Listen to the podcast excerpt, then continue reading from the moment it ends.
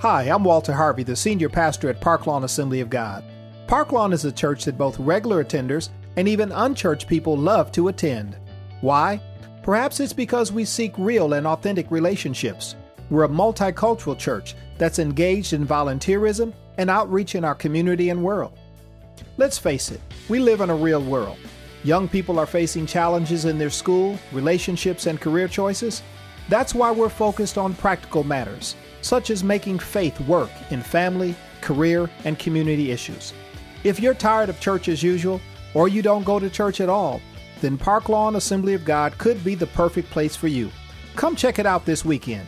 We have services each Sunday morning at 8 a.m. and 11 a.m. Park Lawn Assembly of God is located at 3725 North Sherman Boulevard, right in the heart of the city of Milwaukee. You can contact us by phone or on the web at either 414 442 7411 or at www.parklawn.org. I hope to meet you soon. Last week, you heard me share uh, uh, an introduction, an announcement about a senior pastoral succession plan for 2020 2020 is going to be here before you know it, before I know it, before we know it. And uh, that introduction was about a shifting in my life into an apostolic oversight role here at Park Lawn.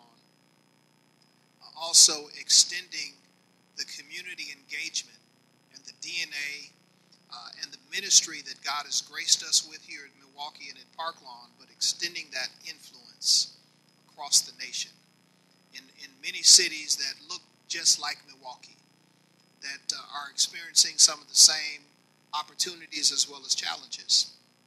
God has graced us uh, as a church and has put us on a national spotlight.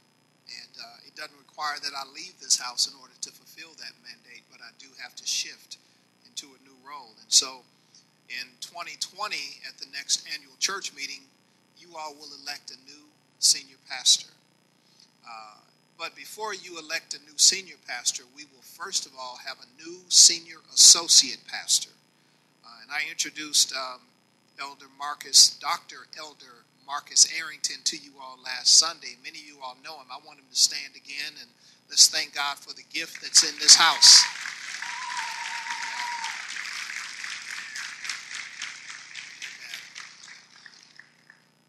You know, this man has two doctorate degrees. So he's he's elder, doctor, doctor. uh, why are we doing this? We're doing it for the good of this body. We're doing it for even greater spiritual and pastoral care.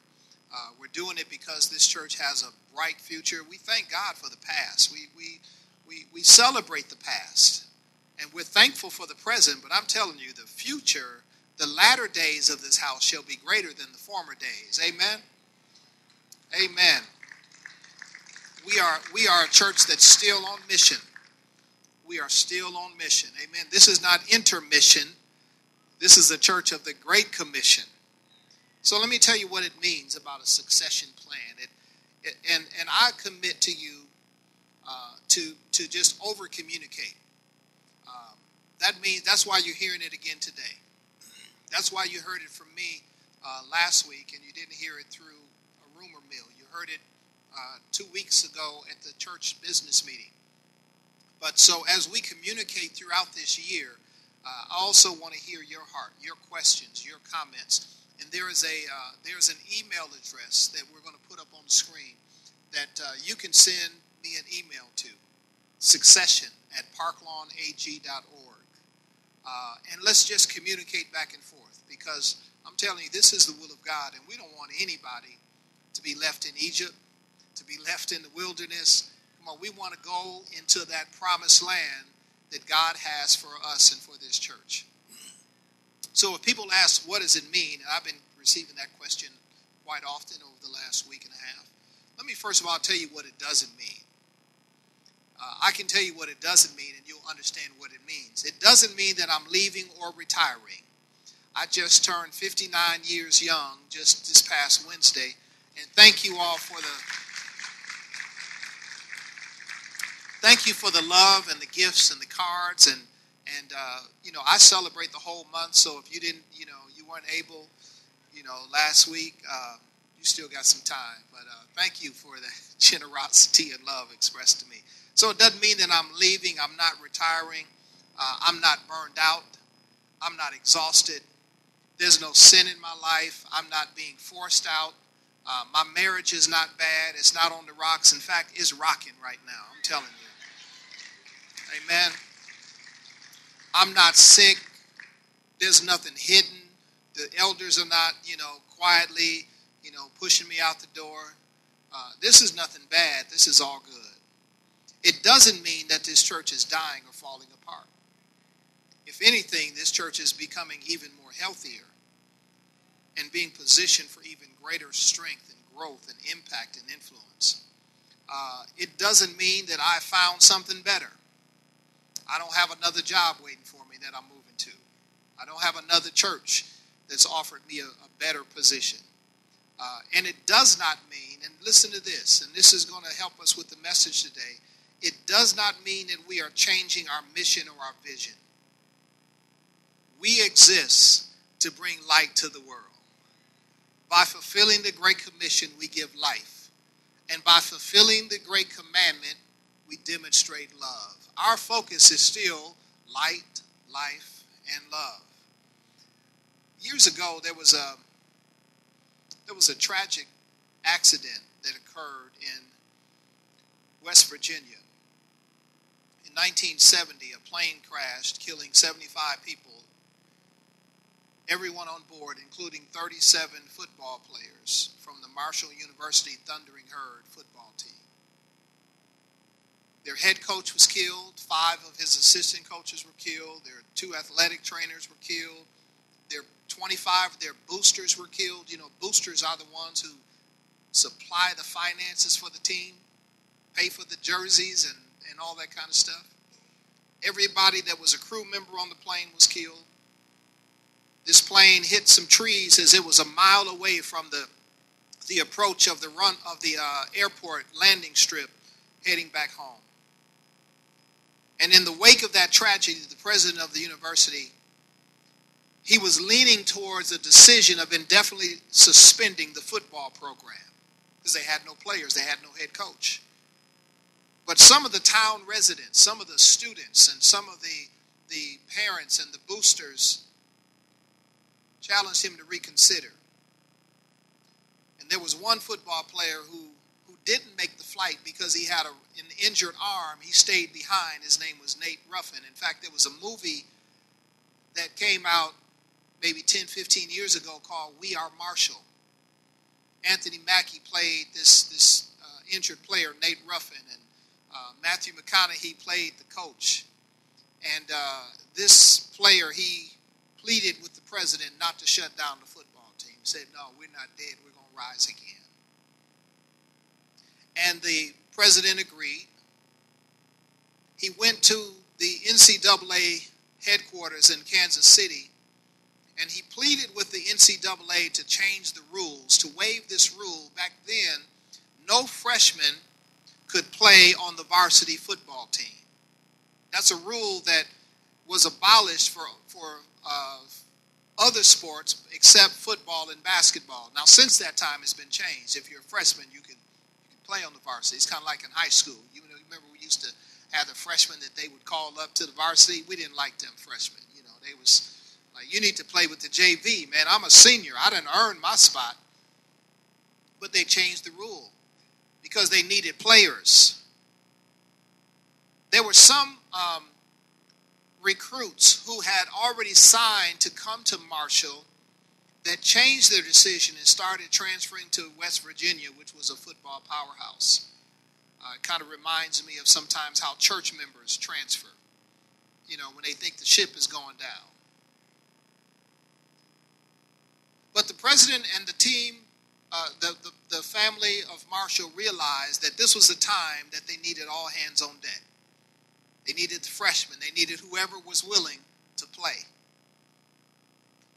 Back in 1993, this church went through something similar to Marshall. It was a, it was a devastating tragedy. It was a church split. And for a, a while, this church limped along and eventually walked and eventually ran and finally got to the place where we were back on mission, fulfilling our mission and vision. I have often thought about writing a book called We Are Park Lawn, based on the, the plot of this movie, because we almost died. We were knocked down, but we were not knocked out. And so I recognize that there is a shift in the season of this church right now.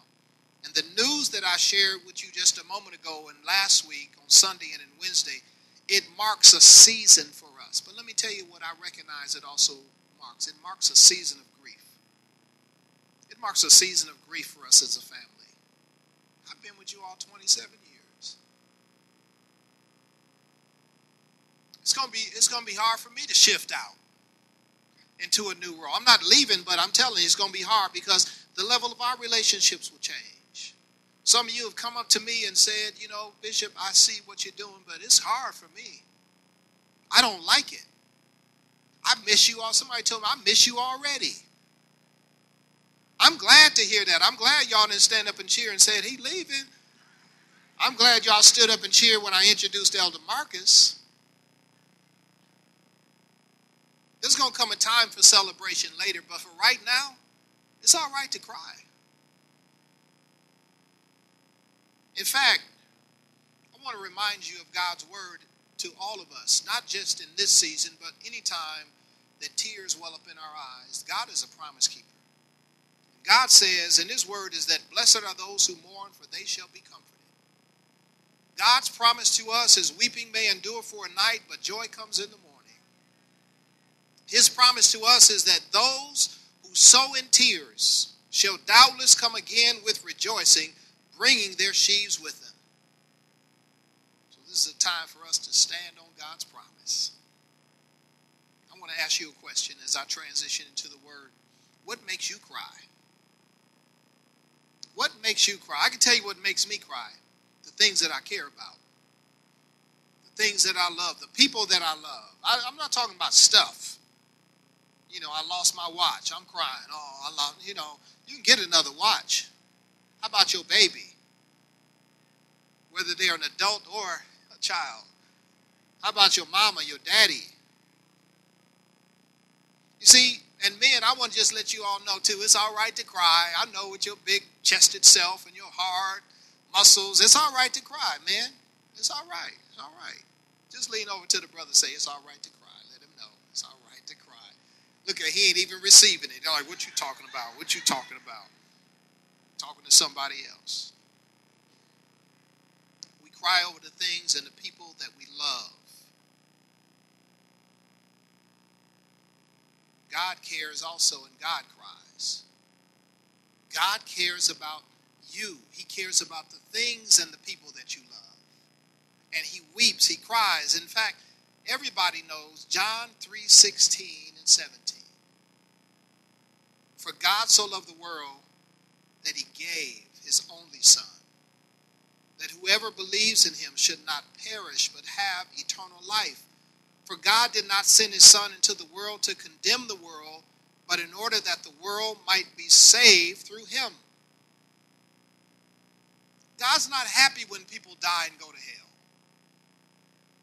God's not happy when people live broken lives.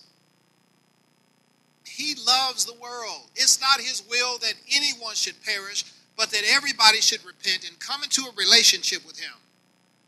And if you really want to represent the mind and the heart of God, stop acting like you happy that people are unsaved, that you the only one who know the Lord.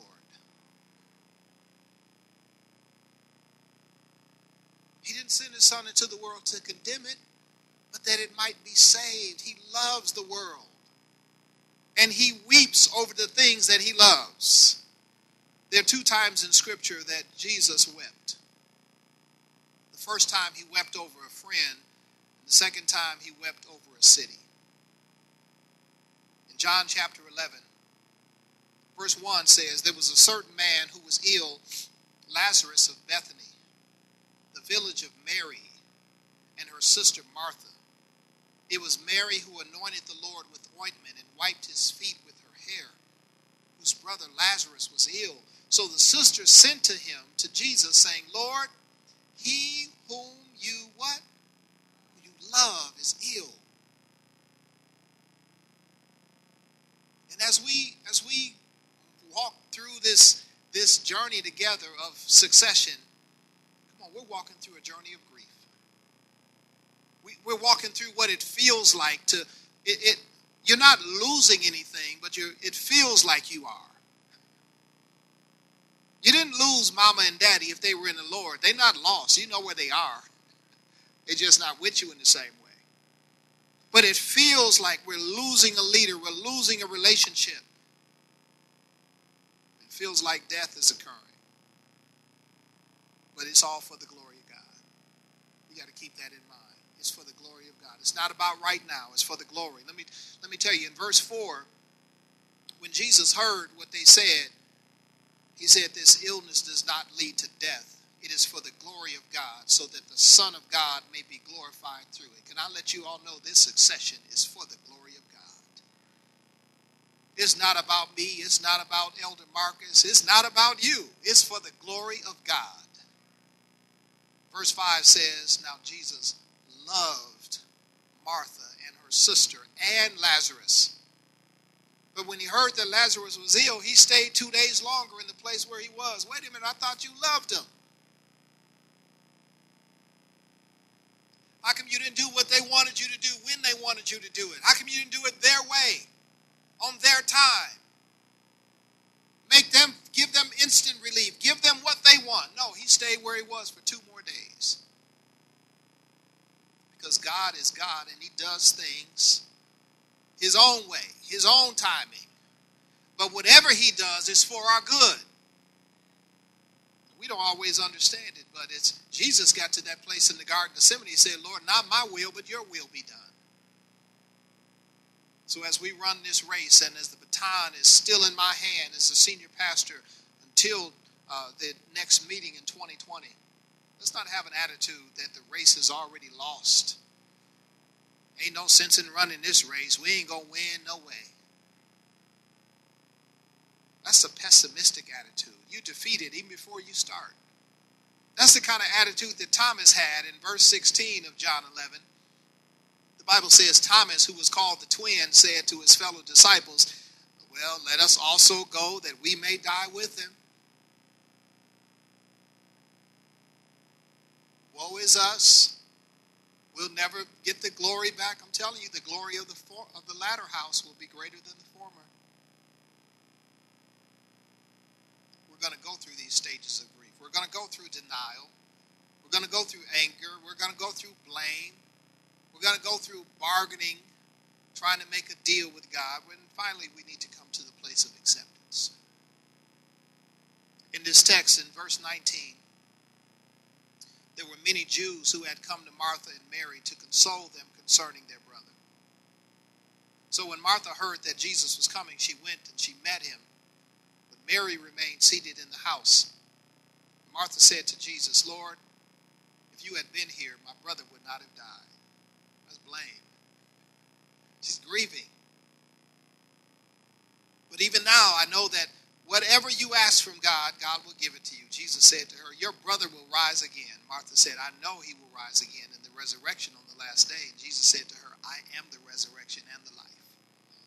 Whoever believes in me, though he die, yet shall he live. Y'all getting the Easter sermon already. It ain't even Easter. He said, I am the resurrection and the life. There's no dead stuff around him. I'm telling you, we are Park Parklawn. We like Marshall. We rise again. We're like Maya Angelou, still I rise, still I rise. we're going to continue to rise higher and higher. In verse 32, when Mary came to where Jesus was and saw him, she fell at his feet. I'm telling you, Mary was a worshiper. She stayed in her lane.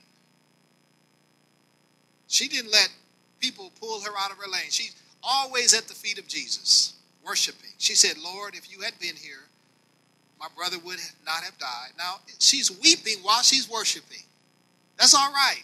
That's a good place to be in. Weep while you worship, weep while you run, but stay in your lane. And when Jesus saw her weeping, and the Jews who had come with her also weeping, he was deeply moved in his spirit and greatly troubled, and he said, Where have you laid him? And they said to him, Lord, come and see. Jesus wept. Verse 35, the shortest verse in the Bible, two words Jesus wept. And in verse 36, the Jews said, See how he loved him. He weeps over the things that he loves. He was weeping over his friend. But then he also wept over a city. In Luke chapter 19, verse 11, and then jump down to verse 41. Said, As they heard these things, he added, and he spoke a parable because he was nigh, or he was near to Jerusalem, and because they thought that the kingdom of God should immediately appear. Verse 41 says, And when he was come near, he beheld the city, and he wept over it. He said in verse 42, Would that you, even you, had known on this day the things that make for your peace, but now they are hidden from your eyes. For the days will come upon you when your enemies will set up a barricade around you and surround you and hem you in on every side and tear you down to the ground, you and your children within you, and they will not leave one stone upon another in you, because you did not know the time of your visitation. Jesus is weeping over lost opportunity. He's, he weeps when we when we miss our day of visitation. He, he weeps when he provides an open heaven and an open door for us, and we're, we're, we're deaf, we're asleep, we're numb with grief, or we're numb with the pleasures of the world, and we miss the open door, the invitation, the visitation. We have to be like the men of Issachar who understood the times and knew what Israel was to do. He said, If only you had known, even you, especially in your day. Can I just let y'all know this is our day? Say that with me. This is our day. Say it like you mean it. This is our day. Psalmist said, This is the day that the Lord has made. I will rejoice and be glad in it. This is our day to walk and to live in peace, to extend the dominion and the kingdom of God in our city and in our nation. God cries over lost opportunities. He cries over lost people. It's not his will that any should perish. He didn't send his son into the world to condemn the world, but that the world through him might be saved. If you're not saved today, my God, I'm so glad you're in this house today. Because I want to let you know that God loves you. God's not mad at you. He's not out to get you. He didn't, he didn't take anything away from you. The devil came to steal, to kill, and to destroy. But Jesus said in the in this same gospel, John chapter 10, verse 10, Jesus said, I have come to give you life and life more abundantly. That don't sound like a God who hates you, does it? Minister Sam was praying for the service today, and he prayed several times for the city. That God give us a heart for the city. God loves the city. He wept over the city of Jerusalem. You know why?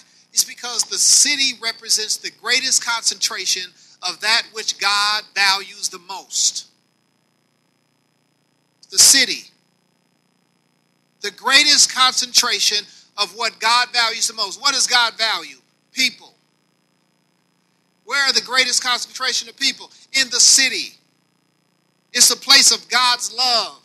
It's the place that draws his attention. It's a place that he wants to pour out his grace, his mercy, his power, his deliverance, his kindness, his love. The city is a place that attracts people. There's some folks that just can't wait to grow up and go to the city. The city is a place where all ethnicities live, all ages, all racial backgrounds, all social classes, all types of religions are drawn to the city. The Bible uses the word city or cities 1,250 times.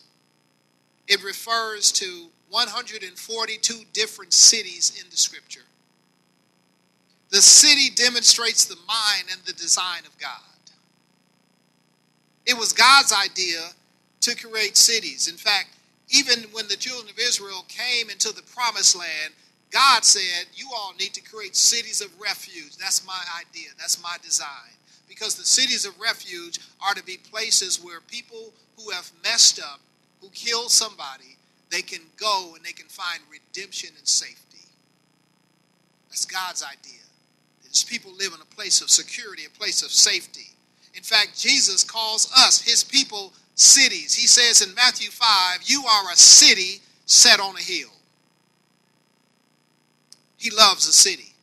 Dr. Tim Keller says that in Genesis, God starts his creation in a garden, but in Revelation, he ends it in a city.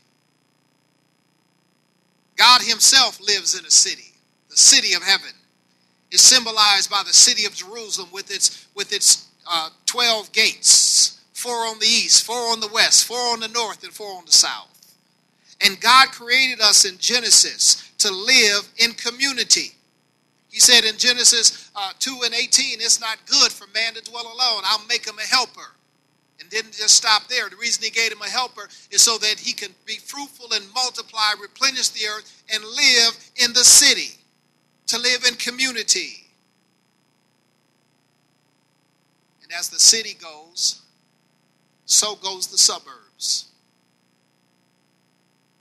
I don't care. You can live in the suburbs if you want to, but you better be praying for the city.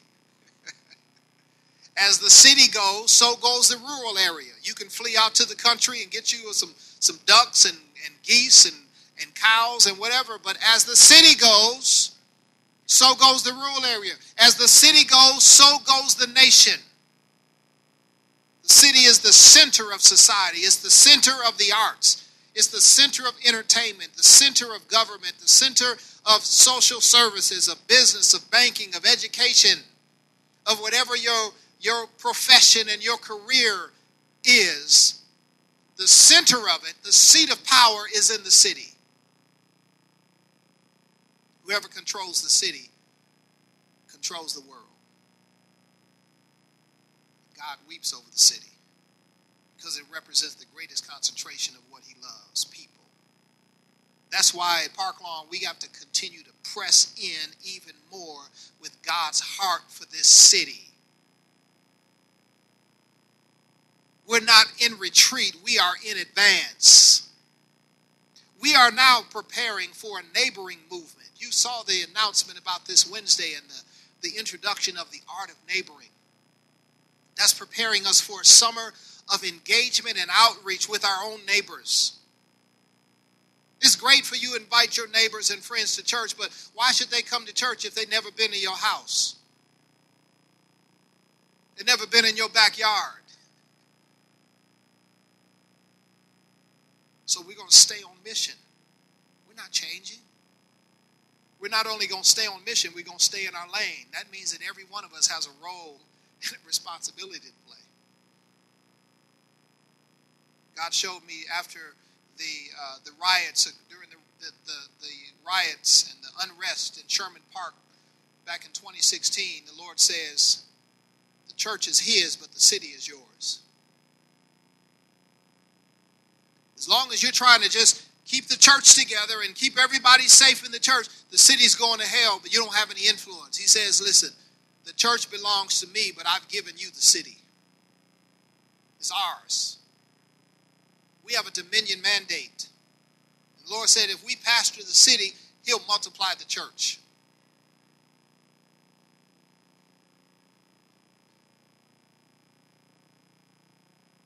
Jeremiah 29 verses 4 through 7, the Lord says, continue to put down roots. That's what we've been seeking to do for the last 27 years as your leaders, is to love this city, put down roots. Because God, God planted me here. This is not a burden for me. This is a, a joyful assignment. The difference between being planted and buried is that when you're buried, you're dead. Both of them are under dirt, but the one that's dead is not producing any life assignment. You know that you are called to put down roots and eventually bear fruit. In Jeremiah 29 and 4, the Lord says that I am the one that have carried you into exile from Jerusalem to Babylon. God planted us here, Park Lawn. We are Park Lawn. He says in verse 5, I want you to build houses and settle down. We need to buy more real estate. We need to buy some vacant homes and some boarded up properties in this community. Build houses and settle down. Let's not run from the city, let's return to the city. Parklawn Assembly of God exists to share the light, life, and love of Jesus Christ. As a part of this mission, join us for special services, workshops, and encounters. Parklawn Assembly of God is located at 3725 North Sherman Boulevard, right in the heart of the city of Milwaukee. You can contact us by phone or on the web at either 414 442 7411 or at www.parklawn.org. I hope to meet you soon.